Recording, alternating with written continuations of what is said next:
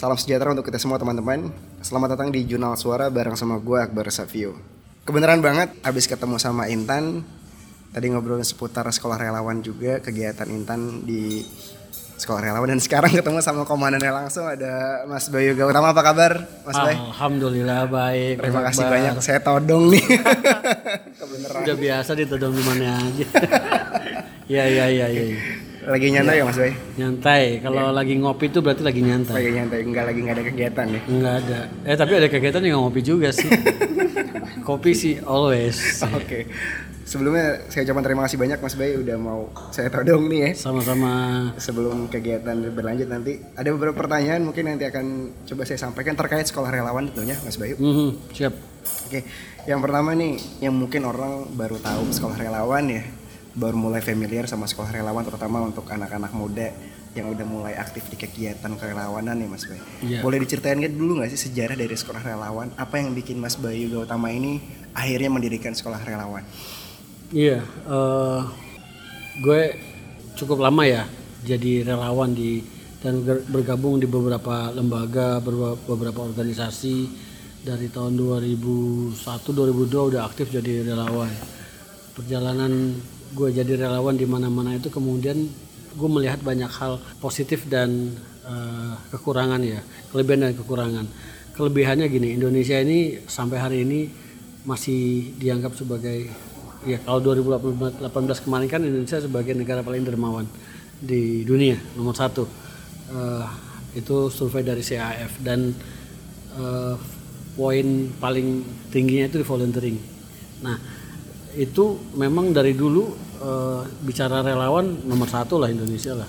Artinya dari zaman tsunami Aceh gila-gilaan ribuan orang jadi relawan. Dan setiap bencana juga semua orang berebut jadi relawan. Semangat jadi relawan.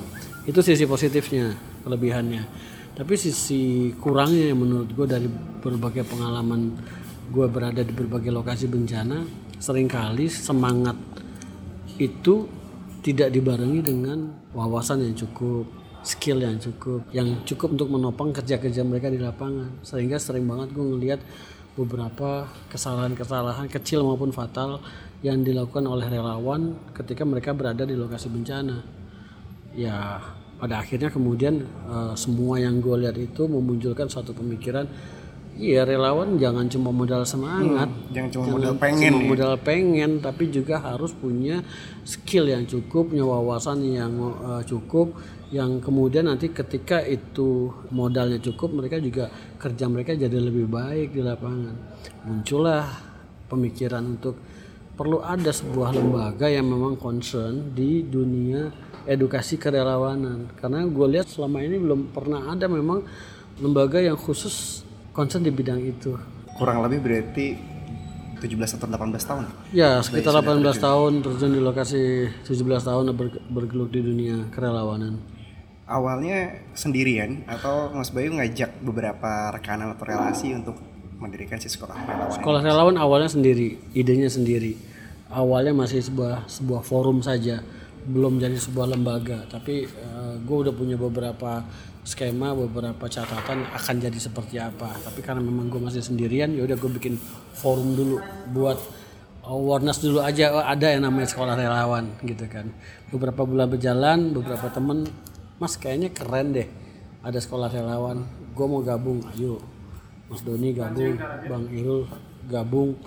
Eh ya itu eh, akhirnya gue ditemenin eh, Irul sama eh, Doni gabung dan mulailah gue punya kelompok, eh, punya tim untuk ayo nih gue kasih tahu planning gue seperti apa, skenario gue seperti apa, visi gue seperti apa. Akhirnya mereka totalitas gue bantu gue. Di perjalanan Mas Bayu sama teman-teman nge-build sekolah relawan gitu. Ada nggak sih masa-masa di mana ketika Mas Bayu berpikir bahwa respon dari masyarakat, respon dari lembaga-lembaga lain atau yang dalam artian ketika Mas Bayu menawarkan sebuah lembaga untuk menolong masyarakat yang lain gitu, pernah nggak dihadapi dengan masalah yang bisa dibilang orang jadi bahkan berpikir negatif terhadap Ya, sekolah relawan zamannya awal-awal? zamannya haters kan ada, zamannya nyinyir-nyinyir kan ada. Iya, iya, iya. So ya zaman awal gue mendirikan sekolah relawan ada ya yang ngomong ngapain sih? Hmm. relawan disekolahin, relawan mah kerja aja gitu Iya. kan. lembaga apaan tuh sekolah relawan gitu. Ah, kayak gitu. Tapi kan show must go on. Mode buku saya bodoh amat. Lo mau ngapa gue punya visi gue punya mimpi gue punya tujuan. Ya gue orang yang optimis sama apa yang gue pikir ini baik. Bukan buat gue tapi baik buat semua. So gue jalan.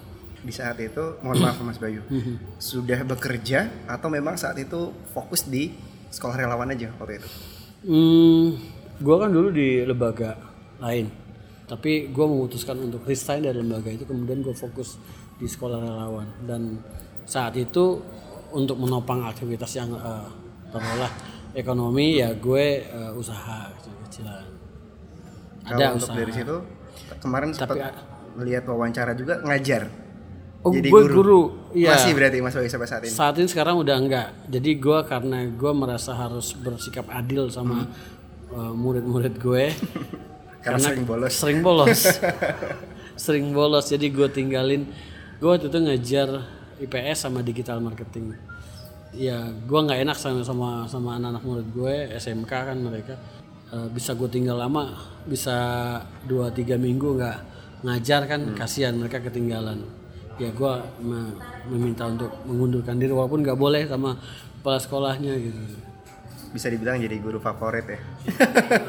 Gue nggak bilang favorit sih cuma anak-anak seneng seneng aja kalau belajar sama gue karena gue bukan orang uh, guru tipe guru yang uh, textbooks. Gue bilang kalau buku kalau semua pelajaran ada di buku lo bisa baca sendiri. Tapi gue ngajarin yang nggak dari buku. ya, gue selalu ngomong ngomongin yang lain tapi hubungan dengan IPS ngomongin yang lain tapi hubungan dengan digital marketing gitu. baik berarti sekarang totalitas sudah di sekolah relawan ya bisa dibilang seperti itu. Kalau untuk dari respon keluarga sendiri terkait waktu kita ngambil beberapa tahun ke belakang ketika Mas Bayu lagi berjuang untuk membangun sekolah relawan ini? Ya, alhamdulillah, gue punya uh, istri dan anak-anak yang uh, ngerti ya. Ketika misalnya uh, memulai sekolah relawan berarti itu memulai sesuatu yang baru dari nol. Itu gue butuh perjuangan, butuh pengorbanan pastinya, dan banyak hal yang punya kita dikorbankan. Gue nggak sebut apa ya.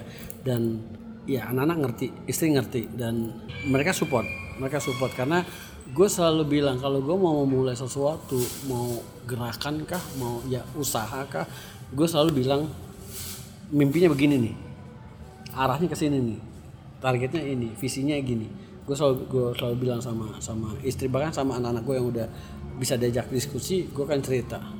So mereka ngerti ketika misalnya setiap keputusan selalu ada resiko. Setiap keputusan pasti ada uh, pengorbanan yang harus gue ambil. Karena ini gue melibatkan dari awal mimpi-mimpi gue ini keluarga gue gue libatkan. Jadi so mereka akan siap ketika misalnya oh iya kita jadi nggak punya ini kita jadi nggak punya itu gitu kan ya mereka udah siap mengambil resiko itu ya alhamdulillah sampai sekarang supportnya masih terus ya Ah ya justru kan uh, support terbesar harusnya dari keluarga.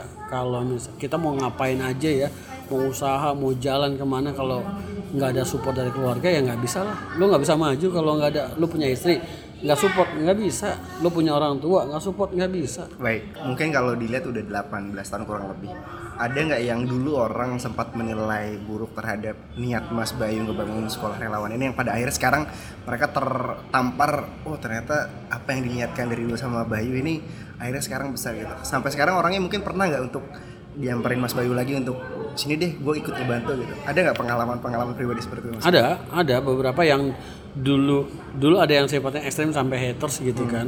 Sampai nyinyirin gue dan sampai di, di di sosial media kemudian ngomongin gue terus tapi sekarang udah diem. Oke ada juga yang dulu misalnya dia, dia sebenarnya sahabat gue sih cuma ngomong lu mau cari apa sih gau hmm. gitu. Lu udah punya aktivitas yang gue dulu di lembaga sebelumnya posisi gue juga udah direktur dengan berbagai fasilitas yang bagus gitu kan. Dan kemudian gue bilang gaji lu udah gede posisi lu udah bagus direktur. Kemudian lu lepas lu mau nyari apa? Dan kemudian ketika gue down memulai ini dan dari nol lagi kemudian gue nggak punya apa-apa dia bilang kan? Dia bilang kan? Gue bilang ya kan? Lu yakin dengan jalan lu? Lu bilang lihat aja. Gue gue cuma bilang lihat aja gue cuma butuh doa dari lu aja. So hari ini gue masih sering ketemu sama dia dan dia bilang uh, ya awalnya dia surprise. Melihat perkembangan sekolah relawan dan dia bilang oke gue percaya. Akhirnya Gua- saya dan percaya. tertampar ya. Mungkin banyak orang yang tertampar ya mas Bay dan hari ini dia termasuk ya sorry dia salah satu eh, trainer internasional ya. Maksudnya motivator motivator trainer yang kalau dia ngisi materi itu ngisi training itu kelasnya CEO CEO di jadi dia pemegang license-nya Seven Habit. Dan dia sering bahkan sering menjadikan contoh perjuangan gue dalam beberapa kelas. Luar biasa.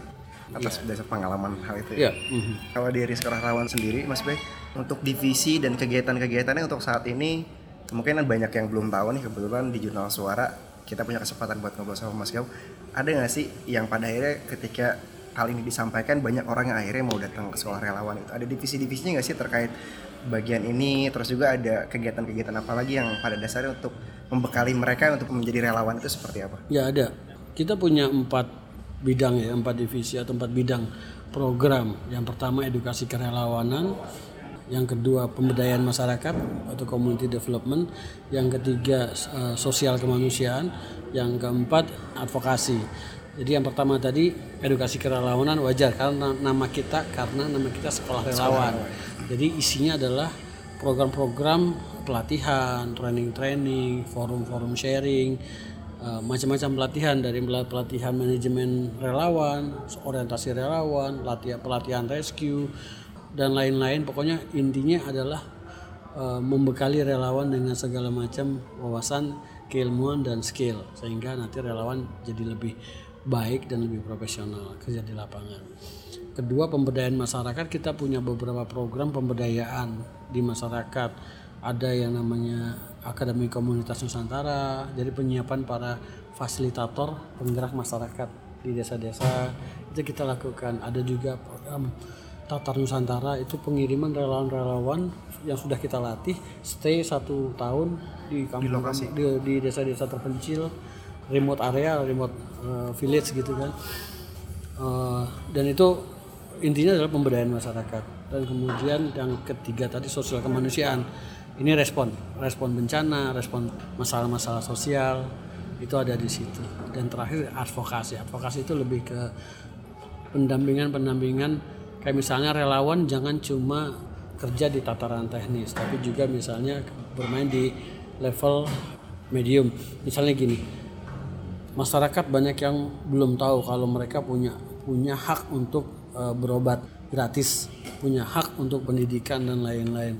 Ketika masyarakat miskin terutama duafa mereka sakit, kita nggak perlu misalnya oh bantuin biaya rumah sakit enggak, tapi relawan bermain advokasi. Ayo Bu, Bapak, Bapak itu bisa bikin BPJS lah kita bantuin cara bikin BPJS.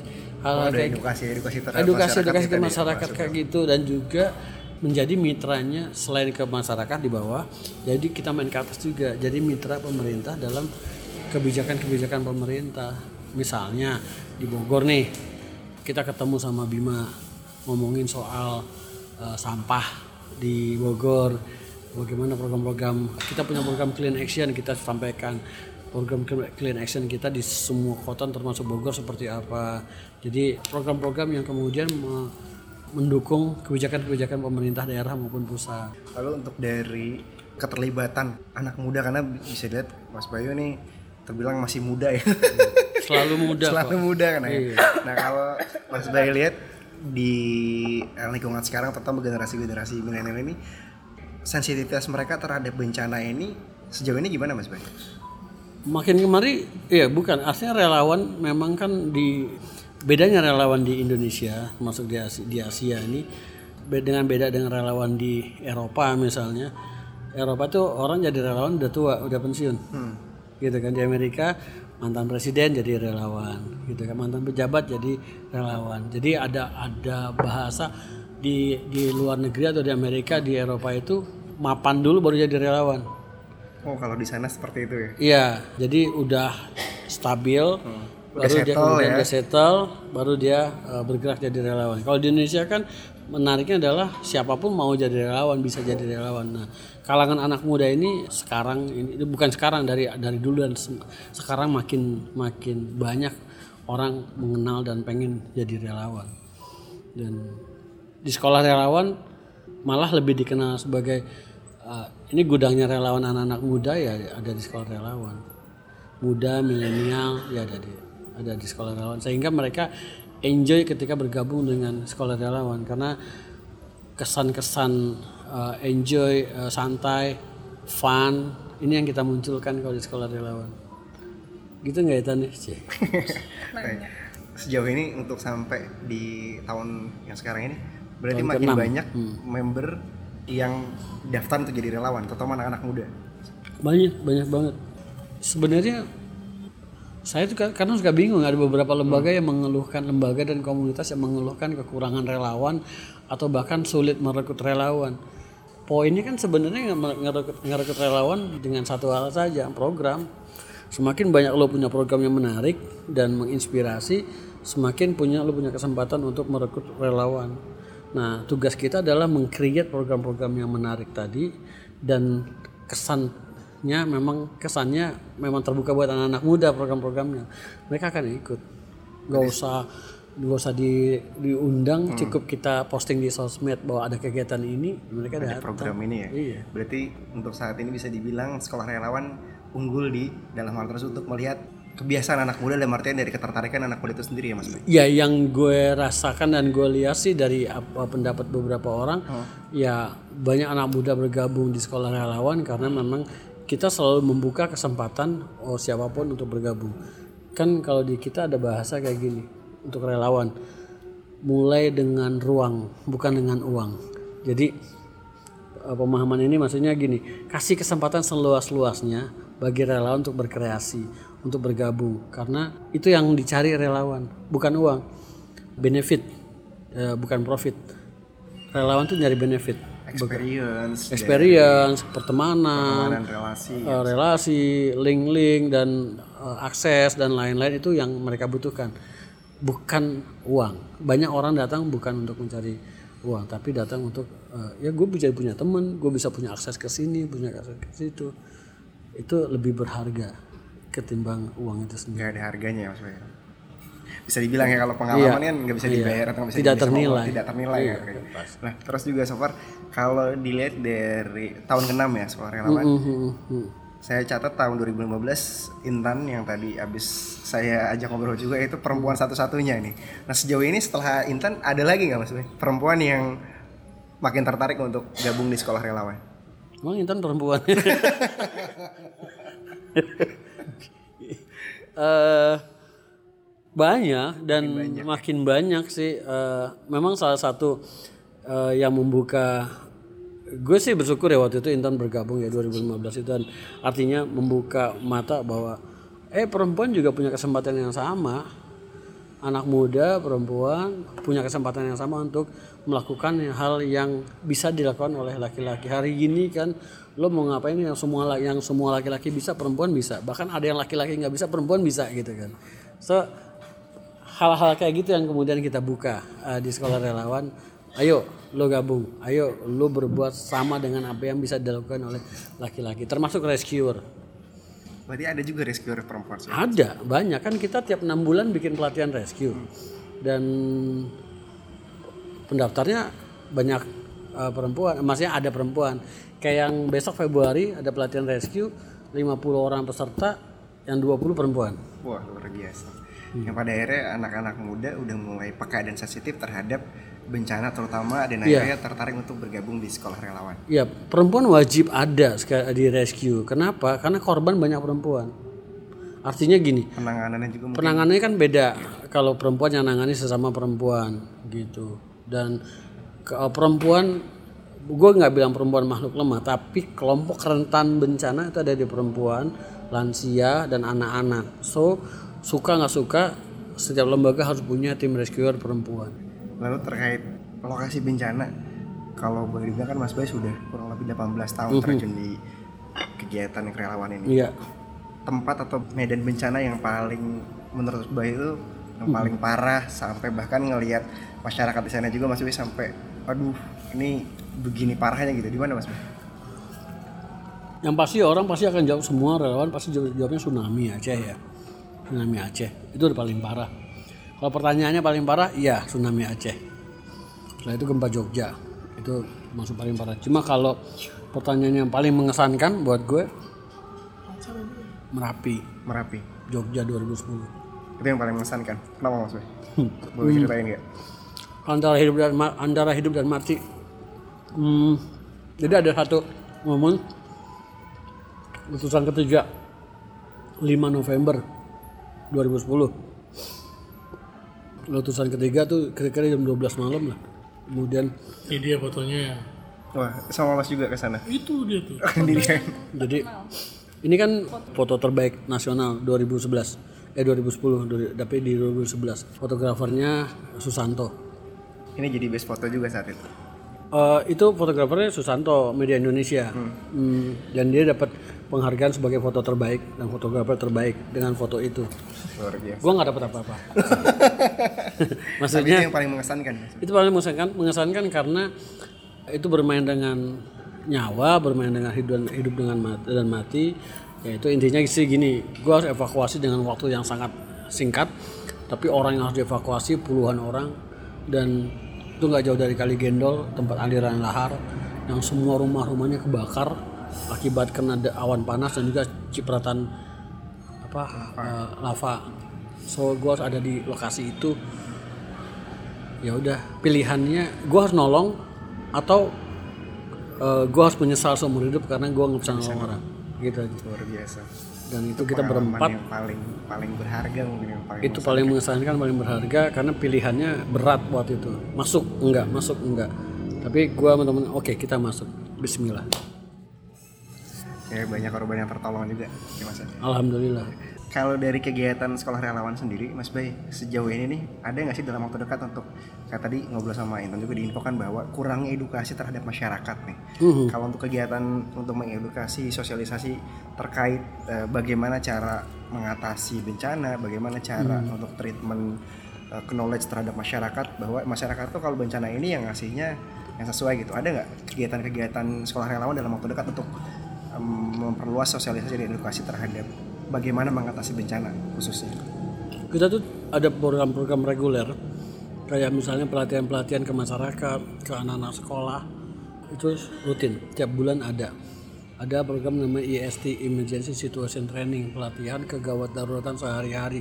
Gak usah ngomongin bencana meletus gempa gunung meletus tapi kegiatan bencana sehari-hari kayak kebakaran kesetrum listrik tersedak itu ada juga Mas itu ada pelatihannya. Kita bikin pelatihan ke sekolah-sekolah. Jadi ber- eh, dua tahun lalu eh setahun lalu di Bogor ada anak keselak cilok meninggal. Kesel ibunya nggak bisa ngapa-ngapain. Cuma teriak-teriakan "Ah, anak gua anak gua anak anak Weh, dibawa anak tersedak menyangkut cilok di sini dibawa ke rumah sakit. Rumah sakit jaraknya 10 menit. Napasnya berapa menit sih bertahan mati anaknya. Tapi kan ini kan PR berarti hal-hal sederhana dianggap sepele tapi nggak pernah diedukasi. Nah kita edukasi hal-hal seperti itu. Termasuk ada kesempatan untuk mengedukasi. Kalau pas ngomongin bencana ya tadi edukasi. Nggak nyumbang ini instan nggak nyumbang pakaian layak pakai. Nyumbang tapi dilihat dulu layak pakai bener. Kadang banyak yang buang buang baju, nggak gitu kan. atau disesuaikan dengan bencananya. Nggak semua bencana butuh PLP ya kan? Banjir bandang butuh PLP ya kan? Kemudian tapi kalau gempa mungkin nggak butuh karena banyak. Ba- bajunya nggak kenapa-napa kok. Dia masih bisa selamatkan baju-bajunya. Kalau udah selesai gempanya masih bisa balik ambil bajunya. Akhirnya kan terjadi oh Intan lihat sendiri kalau di lapangan lokasi bencana. Gu kayak gunung baju-baju layak pakai. Udah nggak dipakai buat apa-apa. Butuh sih masyarakat emang nggak butuh-butuh banget gitu. Kadang-kadang kan ya gitu yang terjadi. Nyumbang ongkosnya aja lu coba. Mau nyumbang dari Tangerang. Mas aku mau ngirim pakaian apa pakai buat ke Lombok. Buset ngirimnya aja jauh. Ke Lombok. Ya kan? Masa sih kita ngirim PLP doang ke Palu gitu kan?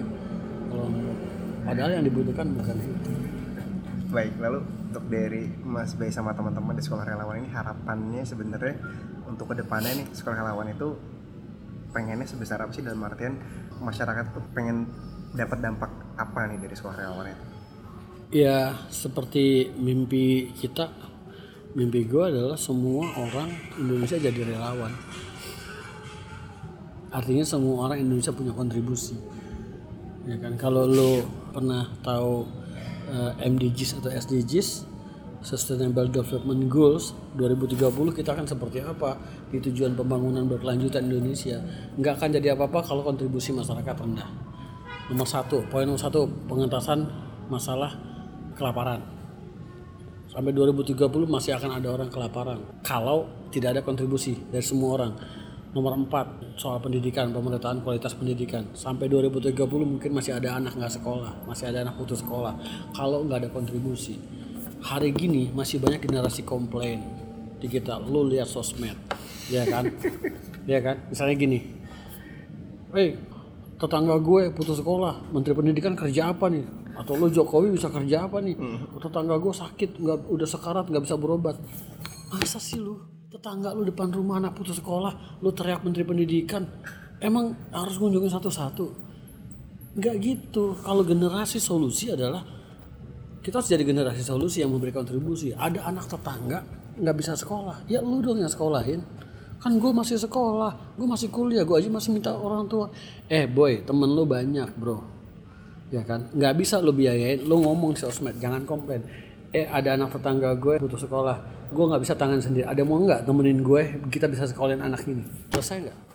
Kalau semua orang Indonesia generasi solusi, nggak usah nunggu 2030, 17 poin SDGs itu selesai. Berharap, Kalau jiwanya adalah jiwa relawan. berharap harapannya sama Mas Bay dan teman-teman adalah masyarakat Indonesia menjadi generasi solusi. Iya. Jangan jadi generasi komplain. Jangan jadi generasi kau. Karena masih banyak ya. Banyak, lu lihat aja sosmed isinya apa sih?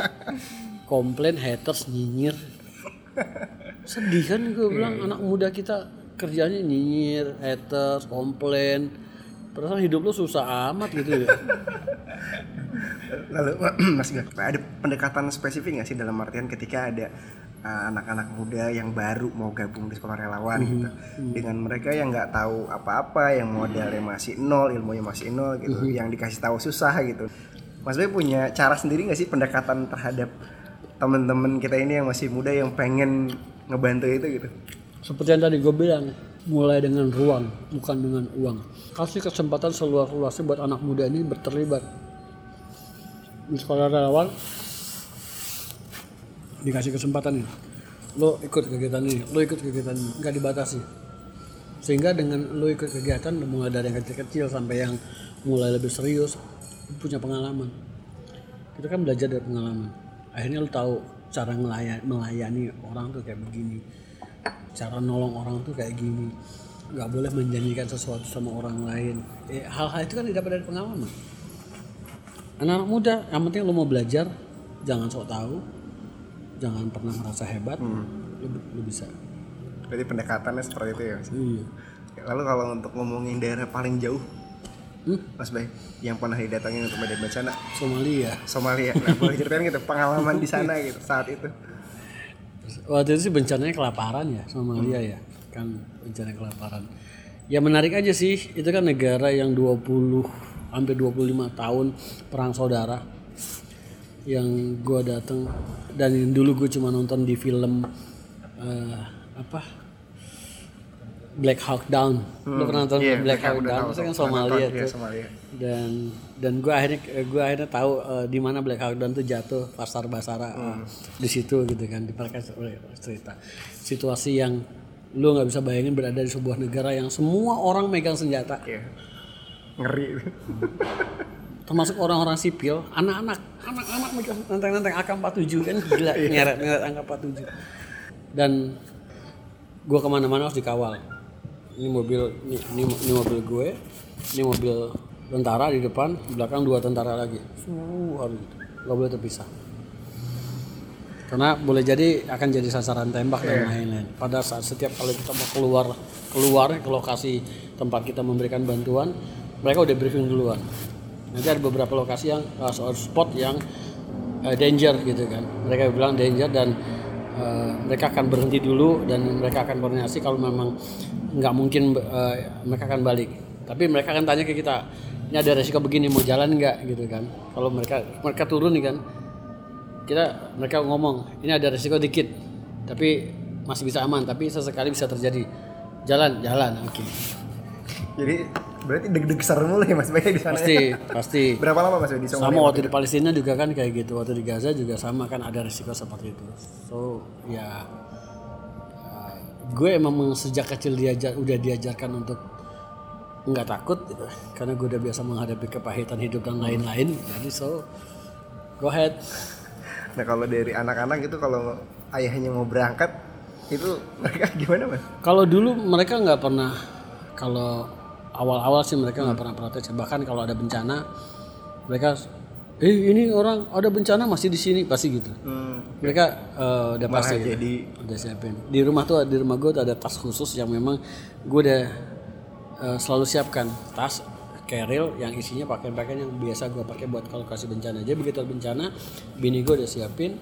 Udah tasnya udah siap. Tinggal tuh udah ada ini ini ini, ini. Tinggal apa lagi yang mau ditambahin tas anak gue pasti udah tahu cuma nanya berapa lama gitu kan walaupun gue cuma bilang gue bilang dua minggu oke fine dua minggu walaupun akhirnya gue sebulan tetap aja yang penting kan sama anak-anak atau keluarga komunikasi ada komunikasi betul. Iya, apalagi sekarang zaman teknologi kita bisa Video call, dan ya. lain-lain Oke, Oke. baik Mas Gal. Mohon maaf, Hmm. kalau dari anak sendiri sejauh ini ada nggak yang pengen ikuti jejak ayahnya? Udah. relawan? Sudah. udah kemarin Sudah ke sering Palu diajak ikut bencana berarti Mas? Nggak sering cuma kan gue nggak ngajak tapi gue pengen itu muncul dari dia. Hmm. ketika misalnya kemarin waktu Palu ada anak yang kedua gue cewek bilang bi kakak mau ikut? Oke. Kalau di masih di fase emergency gue nggak akan ajak. Karena gue aja menetapkan gini relawan yang berangkat ke fase emergency harus yang terlatih. Masa anak mentang-mentang anak gue kemudian gue ajak? Enggak Eh, artinya relawan aja gue nggak ambil resiko. Sama anak gue belum dilatih juga gue nggak ambil resiko. Tapi gue hanya membolehkan dia ketika di fase recovery atau sudah tidak emergency. Gue pasti akan izinkan. Dan kemarin dia ikut. Terus dari pengalaman dari itu gimana Mas? Setelah ke sana ada yang disampaikan nggak sih yang pada akhirnya wah ternyata ya di tempat bencana tuh kayak gini gitu. setidaknya mereka tahu apa yang orang tuanya lakukan di sana. Kerja-kerja apa yang dilakukan gue di sana eh, itu pertama. Tapi pengalaman kedua dia punya pengalaman. Dan dia bisa melihat situasi di lokasi bencana. Dia ketemu anak-anak ketemu orang-orang seusia dia masih sekolah SMP SMA gitu kan. Dan dia lihat oh begini kondisinya kalau nggak ada sekolah. Kalau sekolah hancur atau sekolah rusak dan mereka sekolah di tenda. Dan itu membuat dia jadi kemarin misalnya iya ya kita di Bogor atau di Jakarta ini bersyukur ya artinya nggak ada bencana besar yang kemudian meng- menghancurkan sekolah berarti dia harus lebih lebih menghargai kesempatan kesempatan pendidikan yang dia punya kayak kayak gitu sih yang itu dia yang jarang sekali didapatkan ya Mas Bay. nah itu kan pelajaran yang nggak didapatkan di sekolah Betul. Lalu berikutnya Mas Bay, ada target spesifik nggak sih yang Mas Bay sama teman-teman pengen bawa dari sekolah relawan ini sebenarnya gitu? Dalam artian pengen sekolah relawan karena terakhir yang saya dengar juga wawancara terakhir Mas Mas Jawa sama salah TV swasta itu sudah masuk ke jejaring 15 titik saat itu ya di tahun 2015 Iya, sejauh ini sudah sampai ada berapa kota mas yang sekarang dijaring sama sekolah sekitar relawan 31 masih di kota Indonesia? kabupaten. Di Indonesia masih di Indonesia kita. Tahun ini memang kita targetkan beberapa negara kita punya jejaring setidaknya eh, jejaring sinergi yang udah kita buka di tahun kemarin sih Malaysia. Kemudian yang mau kita jajaki tahun ini itu di Turki sama Hong Kong Singapura.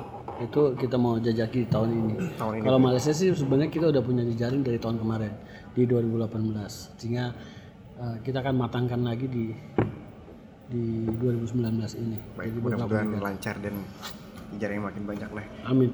Berikutnya Mas Gau, kalau dari setiap medan bencana itu kan dari karakteristiknya berbeda-beda. Iya. Dari masyarakatnya, terus juga dari besarnya bencana itu tersebut kayak gimana? Nah kalau untuk dari Mas Gawat ketika turun ke lapangan, turun ke medan bencana, ada pendekatan yang selalu diterapkan nggak sih ketika menemui korban-korban bencana?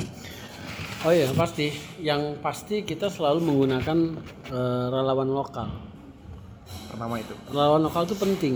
Ketika misalnya kita mau bergerak, mereka yang tahu bahasa lokal, mereka yang tahu letak geografis, mereka yang tahu adat istiadat budaya lokal sehingga jangan sampai relawan itu salah treatment, salah ngomong, salah berperilaku ketika berada di lokasi bencana. Harus disesuaikan dengan situasi lokal. Itu yang paling penting. Sehingga kadang-kadang mohon maaf ada relawan yang mungkin relawan kan kan bukan kayak apa ya? Relawan tuh bukan seperti apa sinterklas yang datang ngasih-ngasih sesuatu. Bukan, lu bukan sinterklas. Tapi relawan tuh pelayan datang untuk melayani para korban bencana, para penyintas itu adalah orang-orang dilayani secara manusiawi sehingga datang bukan petang sama tenteng eh gue bawa sesuatu lo gue mau bagi-bagi lo bukan nah itu kan kalau mindsetnya udah seperti itu maka kita akan pelajari dulu siapa nih mereka seperti seperti apa gue harus melayani mereka dan dengan cara itu akhirnya pendekatannya akan lebih baik balik lagi masih sama di daerah-daerah dan karakternya kan beda-beda. Pernah nggak dapet perilaku yang dari korban bencana yang mungkin mereka shock atau gimana yang pada akhirnya memberikan respon yang negatif terhadap sekolah relawan terhadap Mas Bayu juga saat itu terjun ke bencana gitu. Pernah nggak punya pengalaman yang Mas? Pernah pernah Yang eh, paling ekstrim ada nggak sih? Uh, gue pernah di kalau yang di Palu kemarin kan uh, banyak tapi kalau sekolah relawan nggak ngalamin. Tapi banyak uh, beberapa relawan lain dengan bawa bantuan yang di stop-stop warga untuk diturunkan di tempat mereka. Kalau gue secara pribadi pernah ngalamin di Bengkulu. Di Bengkulu waktu gempa Bengkulu 2000 eh 2007 apa kalau nggak salah 2007 itu sampai diacung di iniin golok. Dia bilang kau turunkan barang-barang logistik itu atau aku bacok kalian Waduh. udah gini parang gitu kan.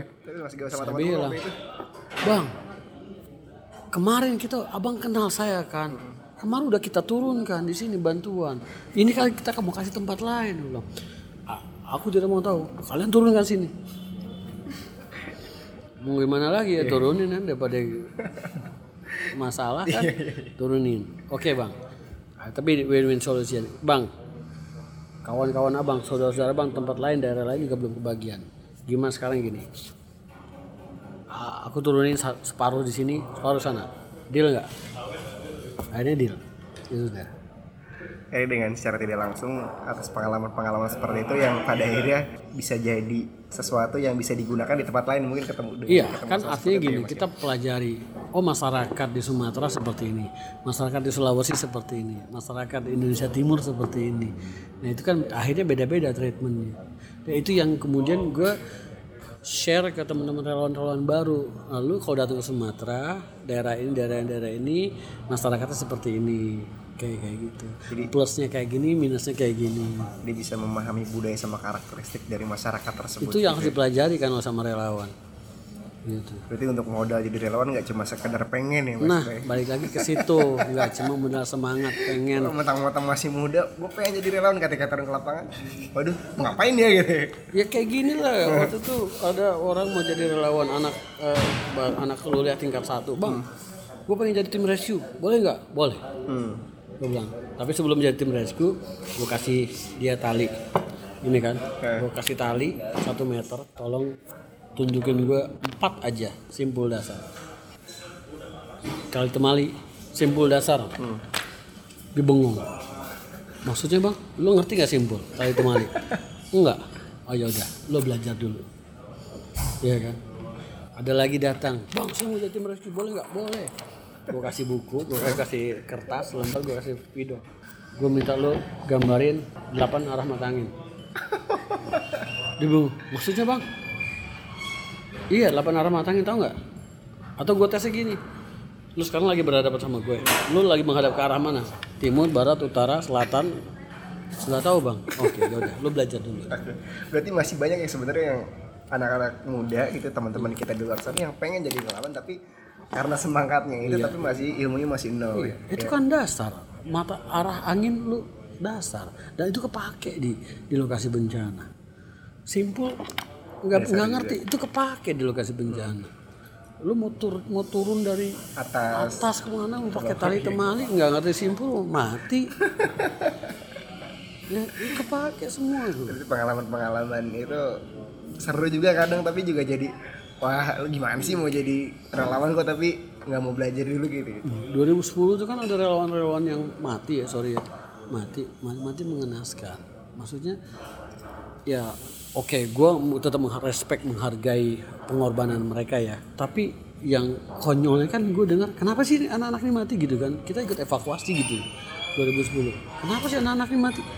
Itu bang dia oh, ngejagain logistik. Biar logistiknya pas lagi ada serangan apa ada ada hembusan awan panas orang-orang lari dia mau dia ngejagain logistik. Maksudnya apa? Biar nggak dijarah orang. Ya kan konyol gue bilang. Tinggalin aja logistik. Biarin. Artinya biarin logistiknya habis tapi lu selamat. Pemahamannya itu kan harusnya rescuer itu menyelamatkan diri sendiri dulu. Baru menyelamatkan orang lain dan ada satu lagi pem- apa, pemahaman yang sering salah buat tim rescue. Lu pikir hebat jadi pahlawan? No gue selalu bilang teman-teman sama anak buah gue. Jangan berpikir jadi pahlawan. Kenapa bang? Kalau lu jadi pahlawan lu mati. Lu nggak bisa nolong orang lagi. Tetaplah berpikir jadi relawan sampai kapan? Lu masih bisa nyolong jangan bener wah kalau gue mati di lokasi bencana gue jadi pahlawan. Ya emang jadi pahlawan tapi selesai hidup lu. Yang pada akhirnya nanti nggak akan bisa ngebantu orang lain lagi. Ya, iya di titik kan kadang suka muncul sikap-sikap heroik kayak gitu. gue bilang enggak heroik dalam heroik boleh tapi lu pakai perhitungan. Sama yang tadi gue ceritain di, di gue evakuasi di, di di yang tadi ada foto tadi di daerah Beronggang Argomulyo kita pakai itu kan 15 menit. Selesai nggak selesai cabut. Itu pakai perhitungan. Ada yang time oke 15 menit cabut. Berapapun yang udah kita ambil cabut. Bener nggak lama itu awan panas lewat lagi bus. Oh nggak konyol kita. Ya kan? Ya jangan oh gua apa apa kalau gua mati lokasi bencana jadi pahlawan. Mati sahid. Mati sahid pemahaman-pemahaman seperti itu yang belum tersampaikan sama generasi-generasi muda khususnya hmm, ya karena memang kita lihat juga sekarang kan anak-anak muda udah mulai makin vokal, makin kritis gitu kan. Terkadang mungkin sebagian ada kritisnya nggak sesuai dengan tempatnya gitu. Ya mungkin di sini sekolah relawan jadi tempat buat teman-teman juga nih yang lagi dengerin jurnal suara. Kalau memang lo pengen jadi relawan, tentukan dulu atau belajar dulu apa yang pengen lo bantu gitu. Nah kalau memang lo nggak punya apa-apa tapi pengen belajar, silahkan langsung bergabung sama sekolah relawan karena mudah sekali caranya terbuka dan mudah tinggal datang ke base campnya di Depok gitu. iya Kenapa di Depok Mas Kiam? Kenapa nggak di Bogor? Kenapa di Depok? Karena dulu beberapa tim sekolah relawan itu ada yang di Bogor, ada yang di Jakarta. Kita nyari tengah-tengah biar adil gitu. Biar ya. hasil akhirnya di Depok. Ya? Iya, dan jadi nyarinya yang jalur kereta. Hmm, betul. Tahu sendiri kan relawan yang eh, ya masih banyak mahasiswa gitu kan, biar ongkosnya murah gitu kan, naik kereta gitu. Oke. Satu lagi nih Mas Gama sebelum kita tutup, ada gak yang pengen disampaikan terutama kalau ngelihat perkembangan di luar sana dari efek sosial media, dari kebiasaan-kebiasaan anak muda sekarang gitu. Terutama untuk dari menurut dari Mas Gawa sendiri, ada nggak yang pengen disampaikan? Ya pertama kalau jadi relawan pahami kemampuan lo ada di mana, pahami passion lo ada di mana, sehingga lo bekerja sesuai dengan passion lo. Nggak harus semua jadi rescuer, lo bisa jadi yang lain, ya kan. Kedua ya stop komplain, mulai jadi generasi solusi. Itu aja hari gini masih banyak yang gue lihat orang-orang komplain komplain komplain aja. Padahal negara ini butuh orang-orang yang punya kontribusi ketimbang lo ngeluh di sosial media cuma ngotor-ngotorin sosial media doang nyampah gak penting Baik, terima kasih Mas Bayu Gautama atas waktunya. Siap, Thank you siap. banget.